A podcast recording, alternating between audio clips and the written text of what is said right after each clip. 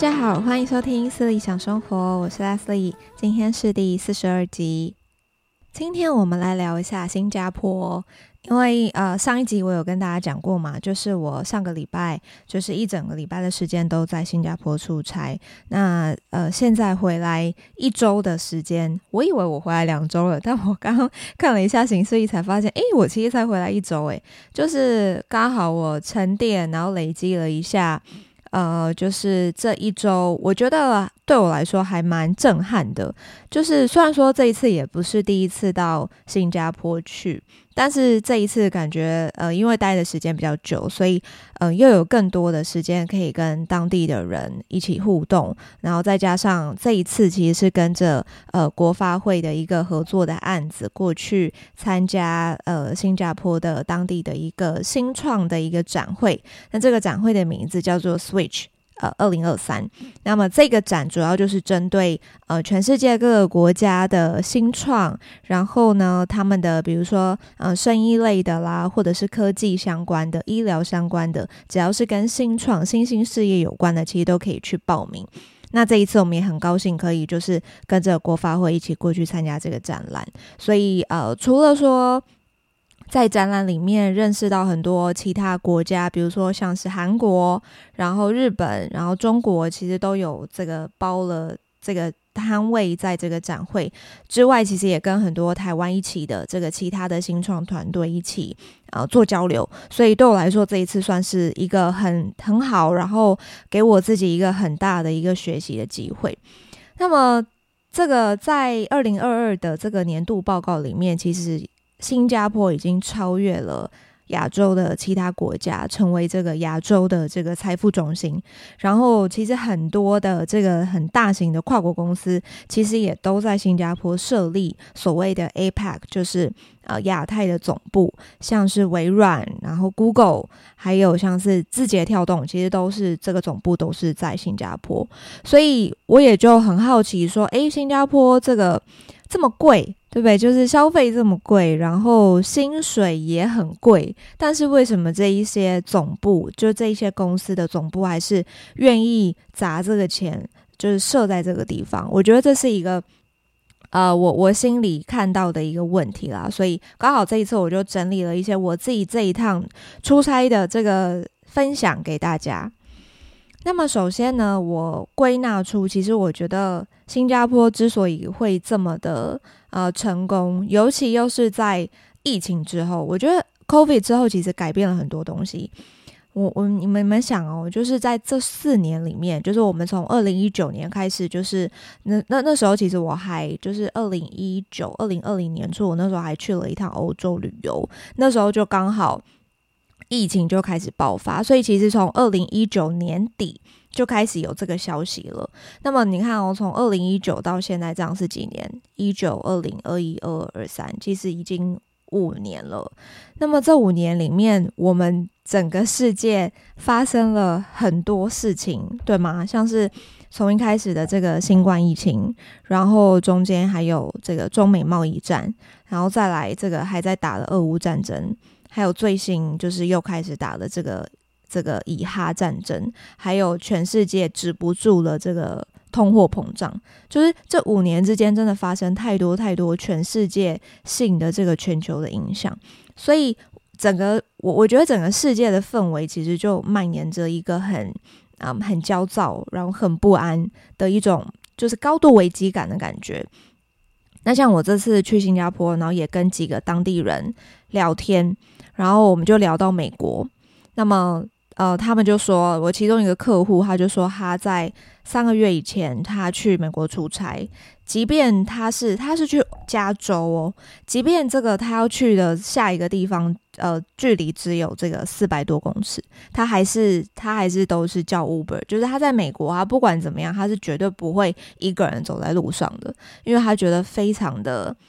嗯，就是危险。就是他，他觉得就不要冒这个险。他不管到哪里，他就是要打 Uber，就三百公尺他也要打 Uber。就听起来是一个很，我觉得在台湾这么安全的国家，这么安全的地方，听起来是一个很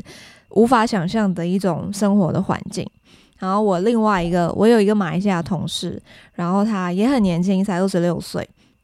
然后他有一个这个表弟，他也是在在美国，然后才二十还二十一岁吧，也是在两个月以前，他就是在那个一边就是路边的这个提款机取款，然后结果就就就被这个抢劫，然后那个人还是持枪抢劫，结果。真的有，就是擦枪走火，那个子弹是削过，就是微微的擦伤他的脸颊。就 Oh my God，就听起来就是一个怎么会你在路边领钱都可以遇到这种状况？就是哇，这个世界真的已经已经在改变。可是呢，当你进到新加坡，其实从你机场一呃一落地，然后你要这个入这个海关，然后过安检开始，其实。整套设备，你不会觉得说这是一个，嗯，就是你会觉得一切都很新，甚至是他现在连外国人都可以用 passport，就是护照都可以有自动通关，然后你的那个入境卡，因为一般我们如果要。呃，就在飞机上入境一个国家，空姐不是到快要降落的时候，空姐都会说，呃，有没有要填入境卡啊？这个是纸本的，像我记得去日本的时候都还要填嘛。那么现在如果是像回来台湾入境台湾的话，外国人也是一样都是填纸本。可是新加坡不是，新加坡是 E，就是 E-sign，就是全部都是电子化，而且这个电子化是你在呃。我印象中好像是入境前两天，你就可以先线上，你就可以先 submit，所以你根本就不需要再花时间去去写那个纸本，因为其实那个纸本在过去就是它的，就是它其实要求的。项目蛮多的嘛，比如说啊、基本的你的姓名、护照、生日，然后护照号码，然后再来就是你就是什么时候什么时候入境，什么时候出境，然后在中间你住的哪一间 hotel，hotel 地址，所以这个其实都是你事先要查好的。可是如果你今天是用这个电子化的方式，其实你就是电脑打开或手机打开，很方便，你就是只要花个三分钟就可以填写，所以这一切就是缩短非常非常。大的一个流程跟加快这整个的效率。那像呃我们在抵达的那一天呢、啊，就是我另外一个同事，就是我们一起一起飞，然后我另外一个同事他忘记要填入境卡这件事情，那。就是到了那边，其实也没有什么问题。它就是有一个 QR code，让你手机直接扫，就是连上他们樟宜机场的免费 WiFi，你直接手机扫描，也是一个手机，你就直接开那个网页，然后也是花两三分钟填写完就 OK 了。那填写完 OK，它的传送速度就马上他们那边就有资料，然后你就去排队，排排队之后，呃，就像台湾的那种自动通关一样哦，就是一样去扫描护照。你就可以出去，然后就领行李就走了。所以整个流程真的花不到，嗯，如果说你事先就填好，其实真的不用花到二十分钟，诶，就是排队，然后就过关，然后也都可以就是自动通关。所以这一套这个流程，我觉得是还蛮，嗯，我自己是好感度是还蛮增加的，因为对比去香港。的时候，因为我是呃七月也有去一趟香港，香港的那个排队入关的那个人潮真的非常的多，而且它还是人工的检核，就是查看你的护照啊，然后看你有没有什么 就是神色异常啊，怎么样的，有没有有没有需要被叫去小房间，就是好严格哦。然后我记得我那时候在香港入关的时候，就等了起码有五十分钟，就是排队再加上。就是可能问问题，然后问说你要待多久，就是比较一般，就是过去在呃其他国家的这种比较是人工化的操作方式。所以新加坡这个方式，第一个节省相当多的人力，第二个它就是用机器的方式去检验，所以一切就是非常的快速。好，这个是我觉得一一下飞机，然后进入机场，对于这个国家这个城市的第一个印象，其实就加分了。然后再来，就是因为其实我们这一次就是去展会参展嘛，然后我们的参展地点就是在那个金沙酒店，就是它是呃最上面那个酒店有一艘船的那个有没有？这就是很有名的金沙酒店。然后一楼就是它的那个国际会展中心，它的 Expo，所以它的那个 Expo 有五层楼，五层楼里面，嗯、我们这个展期大概就有十个。大型的国际会议在举办，所以整栋楼其实就是整个会展中心，其实都是外国人，就是整个就是商务感跟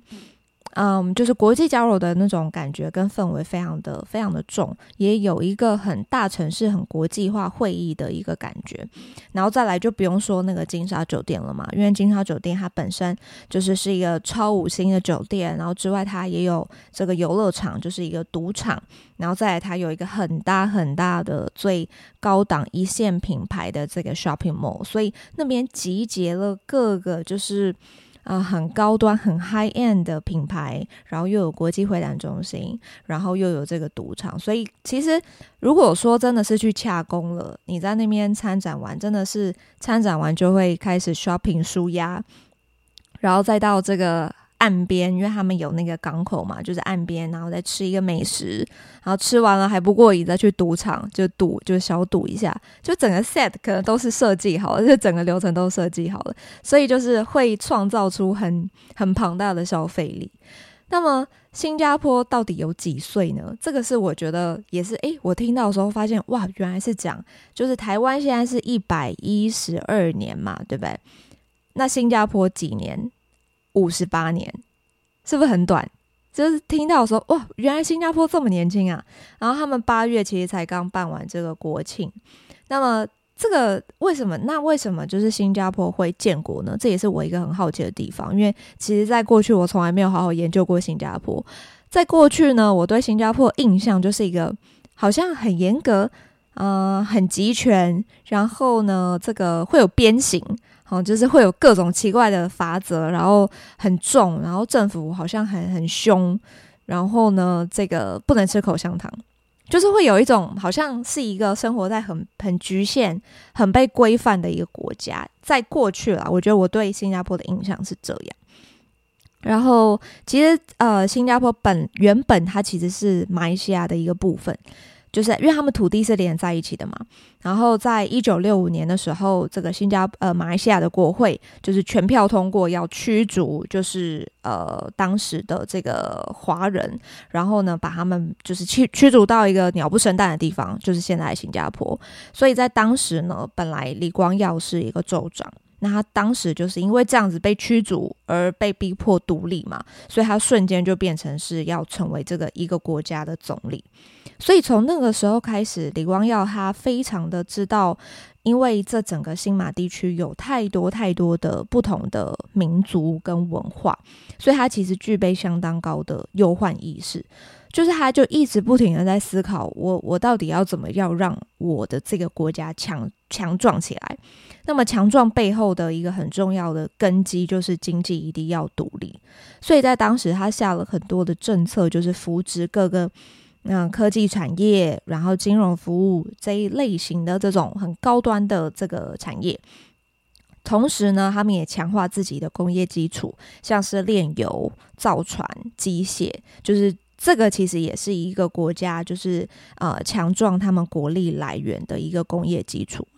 所以现在的新加坡，其实他们的这个总人口其实只有台湾的四分之一而已。可是呢，他们的人均所得真的相当高，是台湾的两倍以上。那么我听到他们的薪水真的都是基本上是十二万台币月薪，十二万台币起跳。那么最高我听到的有到二十五万、三十万一个月的。所以这个薪水在我们在在在台湾的这个，嗯，这个看起来这个水平要要怎么样才可以 做到一个月十五万、二十万啊？这是根本就是哇，Oh my god，一个超级不可能的数字。可是，在新加坡居然会是一个平均的一个数字，所以这个也是我觉得新加坡之所以为什么可以，嗯。这么强强盛的地方，其实就是在于他们在一开始，其实政府就从上到下，其实就呃有一个很强的一个居安思危的一种嗯国家意识在。那么也听说，其实他们在教育，他们是很重意、很很重、很重视教育的。那他们的教育其实就是有一个很。嗯，很大的一部分学习就是对国家的认同感。那么，我觉得这个也是一个蛮，因为我我没有在那边就是生活过嘛，就是呃，应该说上学过。所以，如果说这个大家有呃在新加坡受过教育的经验，也可以留言跟我分享。就是诶，在新加坡念小学、国中这种很初期教育的时候，到底是怎么样子？那么他们其实在，呃，我看了一些就是文章，就是一些呃这个分享。其实新加坡其实他们很重视一种。嗯，爱国情怀就是他们会很很还是很重视一个，因为毕竟他还是以华人为主导的一个社会嘛，所以他们其实会呃培养这种对自己国民认同的这种身份感，然后呃，并且我觉得还是要有很大一部分是怎么样能够包容一个这么。多种族的文化在我们同一个国家社会里面，因为在新加坡其实也有一区是小印度区嘛，有非常多的印度人，然后又有华人，又有马来人，那么里头又有好多不同的宗教信仰，比如说可能有伊斯兰教的，那可能有佛教，可能有基督教，有天主教，就是有各种不同的呃文化信仰，就是融合成一个呃新加坡这么，就是我我认为它是一个很很独立的一个存在。那么再来就是要讲到我们刚刚讲到薪水嘛，那么再来接下来就会好奇想问，就是诶，那你们买房子要多少钱，对不对？我觉得这个是一个好像已经是一个这个 small talk，就是不管你去到哪个国家，然后你都会很好奇，就是问问对方说，诶，那你们这样年轻人，你们在呃这个那那个地方买房子要多少钱？这个就很很有趣，让我想到就是。我每每每周跟我的这个巴西的老师，就英文老师来聊天，因为他住巴西嘛，他以前在美国生活了十几年。然后我们其实也有一个很大的 topic 是在聊房子，就是我会啊会跟他交流讨论说，诶，那他们在巴西年轻人会不会想买房啊？那年轻人会想要买什么样的房子啊？那你们买到这样的房子大概要花多少钱等等。所以在新加坡也不意外，我们就是会有这样子的一个聊天的话题。那我们在新加坡呢，买房子的价位啊，这价钱大概其实跟台北市差不多，就是也是差不多落在两千到三千多万之间不等。但是呢，新加坡政府其实是非常重视人民利益的一个一个国家，所以他们其实在路上其实看到很多很多的房子都是叫做组屋，组是组合的组。然后房屋的屋嘛，那这个祖屋其实就是国家的房子，因为在新加坡，他们有百分之九十九其实都是只有地上权，因为土地是属于政府的。那么这个祖屋呢，其实是所有的公民，呃，这个国民呢，你一辈子其实有两次机会，你可以抽到这一种组屋。这种祖屋相对于外面其他一般的私有的住宅，其实相对会便宜很多。而且呢，这个呃祖屋的话，其实政府也会相对应的对于这个首购族有所谓的买房补贴，最高的话其实是可以补贴到新币十九万。新币十九万呢，大概现在目前是一比二十三多，那我就算二十三。台币的话，其实就是四百三十七万。所以等于说，你买一个房子，这个政府其实是会补贴你四百多万的。这听起来是一个很很棒的政策，对吗？而且很好玩哦。如果你今天是啊、新婚夫妻，新婚夫妻也是政府。补贴的一个很大的重点之一，所以呢，只要你是新婚夫妻，你去登记要抽签这个组屋，就是国家的这个组屋，你的中签率其实非常高。所以其实很多在新加坡生活的这个就是新加坡的公民啊，就年轻人，其实他们都很年轻的时候就会去结婚登记了。为什么呢？因为我抽签会需要 run 时间嘛，如果我没有急着要住进这个房子，其实我大概可能会需要等。五到六年的时间，所以很多呃年轻人他们就会很早就会去做结婚登记，因为他们要登记这个取得这个祖屋的资格。那么这个是针对新婚夫妻。那么如果你今天是单身呢？单身的话就会比较嗯相对没有这么友善一点。呃，单身的话你要等到三十五岁之后，你才能够去登记抽签。就是我觉得这个也是新加坡政府他们在制定政策的时候一个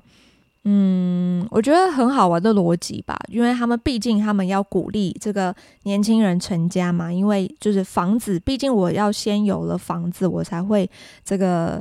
呃成家立业嘛，才会让自己有一个更 moving forward 一个未来的感觉，一个。嗯，就是稳稳定的感觉。那么，在这个他们之前，他们的这个总理，其实李光耀他就曾经说过，他说房屋的这个所有权的普及化，唯有做到这件事情，就是让房屋所有权普及化，让每一个人都有房子住，我才能让每一个公民跟国家的这个利害关系是相连的，也就是可以取得这个公民对于国家的认同，高度认同感。就是现在回想，我觉得确实也合理。像我自己，其实也是会觉得很想要有一个自己的房子。毕竟我如果一直都在外面租房子，我什么时候房东会跟我把房子收回去，其实我不知道嘛。就是会有一种不安定的感觉。这是第一个。第二个的话，是我其实如果一直都住着，就是在外面租房子，很多时候我都会没有办法，真的是把这个。这个房子变成一个我自己真正的家的感觉，因为我可能不能敲敲打打啦，或者是我在买东西、买家电，甚至买沙发、买电视，我都会想着，那我之后搬家怎么办？还是我这次就先不要买了？或者是说，诶，我好像嗯、呃、也不需要买到这么好的，对吧？尤其我们现在在如果在台北市租房子，我要能够租到一个。呃，这种好像两房一厅，然后还要有一个厨房的，哇，那个租金的价格又真的是完全有点夸张，就是真的都还不如去缴房贷了，对不对？可是对于我们年轻人来讲，我们现在要买房子，其实很重要一部分就是头期款嘛，就是头期款毕竟还是一个需要大笔输出这个现金的一个，呃，就是。一个一一个就是我要一下子要拿出这么大一笔钱，好几百万的这个现金，所以如果这个没有家里帮忙，其实真的也很难，真的能够买到房子。那么这一点呢，我觉得新加坡也有一个非常好的制度，就是所谓的公积金，就是呢他们会这是这是政府强迫的哦，就是员工的每个月的薪资要扣除百分之二十，就是要要要缴二十趴的这个。呃，钱就是你的薪水要缴交到他所谓的一个公积金的账户。那么呢，就是雇佣你的公司，雇主也要提拨这个十七趴。那么这个公积金就可以作为你未来就是买房子的这个头期款。所以就变成你每个月在呃，就是你你的薪水里头，其实就有一部分是政府在强迫你存钱。所以这一整段的这个政策的这个逻辑，其实都是。嗯，背后有有有他的这个操作跟他的理念存在，所以我觉得这一整套就是，我觉得第一个是一个居安思危，然后第二个是一个文化意识。那么再来呢，我觉得在那边就是我刚一开始开头跟大家提过嘛，我对于新加坡的印象其实就是这个很严重的法则。那么到目前为止，好像也还是在新加坡，其实有超过。四十种的罪是会被鞭刑的，比如说性侵、吸毒、贩毒、抢劫、绑架，甚至如果你只是破坏公物，也不是说只是啊，就是破坏公物这一种，可是它是会破坏整个城市的市容，比如说喷漆呀、涂鸦这种，其实你会会被抓去鞭刑。就是蛮听听起来蛮可怕，对不对？然后再来，如果你是乱丢垃圾这种，其实它就是会直接开罚。那罚多少钱呢？给大家参考。如果你今天是初犯，就是乱丢垃圾，你是初犯呢，你大概会被开罚一千块新币。一千块新币就大概台币两万三左右。那么如果你是再犯，就你前面已经累犯了，那他的这个。罚则就是会直接开开罚到两千新币，就是两倍 double 以上，就会到四万多，快五万。那么我这次去新加坡，其实真的完全没有感受到这个城市的脏乱，地上是真的很干净，没有什么垃圾。然后呢，我们其实很常就是会到。因为他们的其实他们的祖屋很多底下其实都是就是早期华人的社会嘛，所以它底下其实是嗯、像是开放的这一种呃美食广场的那种感觉，就是一个 food court，然后里面都是卖一些中式的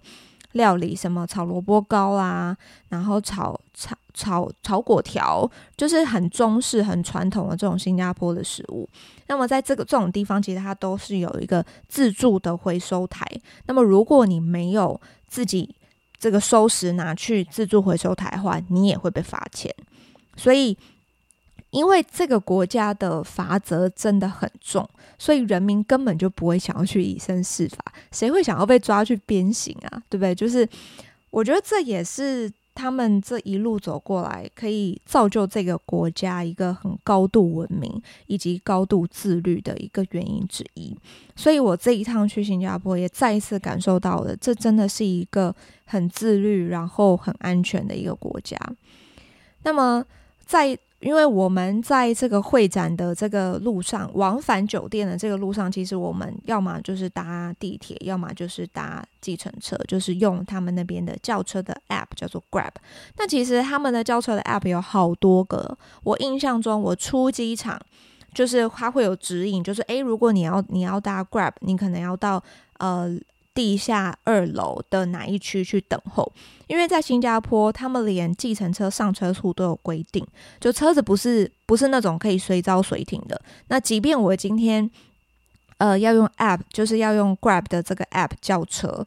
我今天要上车的地点，它也会指引你去上车的地点抵达。然后如果你今天延迟上车，这个你就会被加收，起码是三块新币起跳，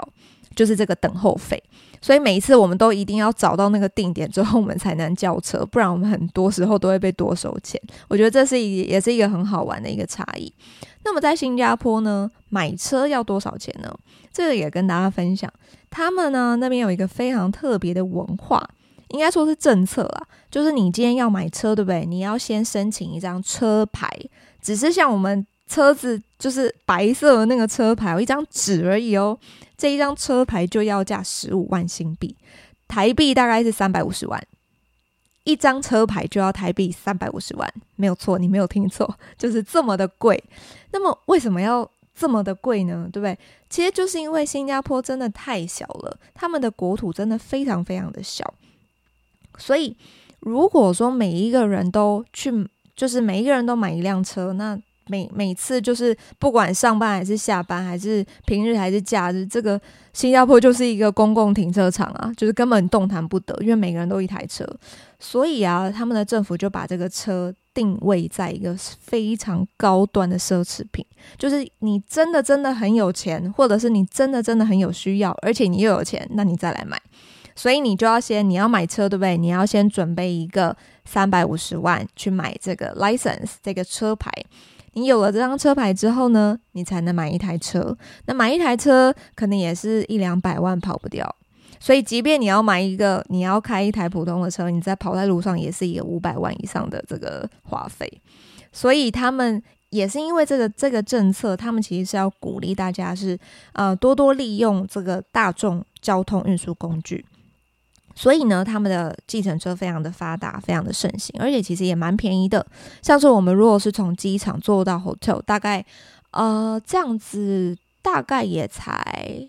我想一下，大概十块新币而已吧，就大概也是两三百这中间的一个价位，其实是很便宜的。然后再来是他们的地铁，他们的地铁也有分尖峰跟离峰时段的这个费用区间的定价。也是很便宜，大概也是一两块新币，非常非常的便宜。也就是因为这个样子，有价格上有一定的落差，所以他们希望就是大家真的非必要，真的不要买车，就是让这个嗯，就是城市都是充满着这个空间跟余裕。那另外一个我很喜欢新加坡的地方是，他们即便很小，而且又是在。比较就是热带国家，其实很很潮湿、很热，所以他们的建、他们的路上、他们的建筑都做到非常高度的绿化。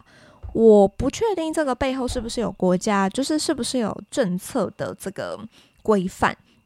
就是他们的大楼、新大楼中间都会。种花啊，种树啊，种草，就是呃，整个建筑就非常的绿建筑。然后他们的街道也是充满着各种很绿色的这个植栽。那更不用说他们的机场，因为他们的机场就是号称就是好像你走进这个阿凡达的世界嘛，就是非常多的树木花草，就是会让你觉得有一种很清新，然后让你觉得不会觉得说这个城市这个嗯啊建筑很压迫、很密集，就是整体感觉我觉得是非常舒服的。好，最后一个呢，我觉得是他们的之所以会这么成功的原因，其实是在于人民是非常认同自己的国家的。在这个里面呢、其实就是在这一趟这个一周的这个出差里面，其实我就是搭了好多趟的这个往返的计程车嘛，就是 Grab。然后大部分的司机其实都是老华人，大概都是退休了六十五岁以后，那就会跟他们聊天嘛。那问他们说：“诶，为什么这个退休后还要出来跑计程车？”因为他们说新加坡实在是太小了，这个新加坡不像台湾，呃，还有宜兰花莲这种地方可以。种菜种田可以退休，新加坡没有，新加坡没有地给你种田，但是呢，他们又不可能蹲在家里没事做，所以诶，出来跑一下计程车，其实也算是对自己的一个，就是让让自己持续有在动脑了。我觉得这也算是一个蛮不错，蛮一个嗯，让自己保持在一个稳定水准的一种思维吧。那另外一个就是，其实他们在跟这些计程车司机聊天的过程当中，其实就可以感受到他们对于新加坡政府的满意度其实非常的高。像我在最后一天，我在回，就是啊、最后一天就是从呃这个旅馆退房，然后要这个去到这个机场的路上，这个这个大哥其实非常的人很好，然后看起来也不像退休，就是看起来是非常的这个。很好的精神，然后体态也维持维持得非常好。然后他就跟我分享说：“他说外国人来看新加坡，其实都会觉得新加坡好像是一个很集权的国家。可是他们事实上，他们的公民是拥有投票权的。所以如果今天这个政党做不好，他们一样是可以用选票来换一个政府。”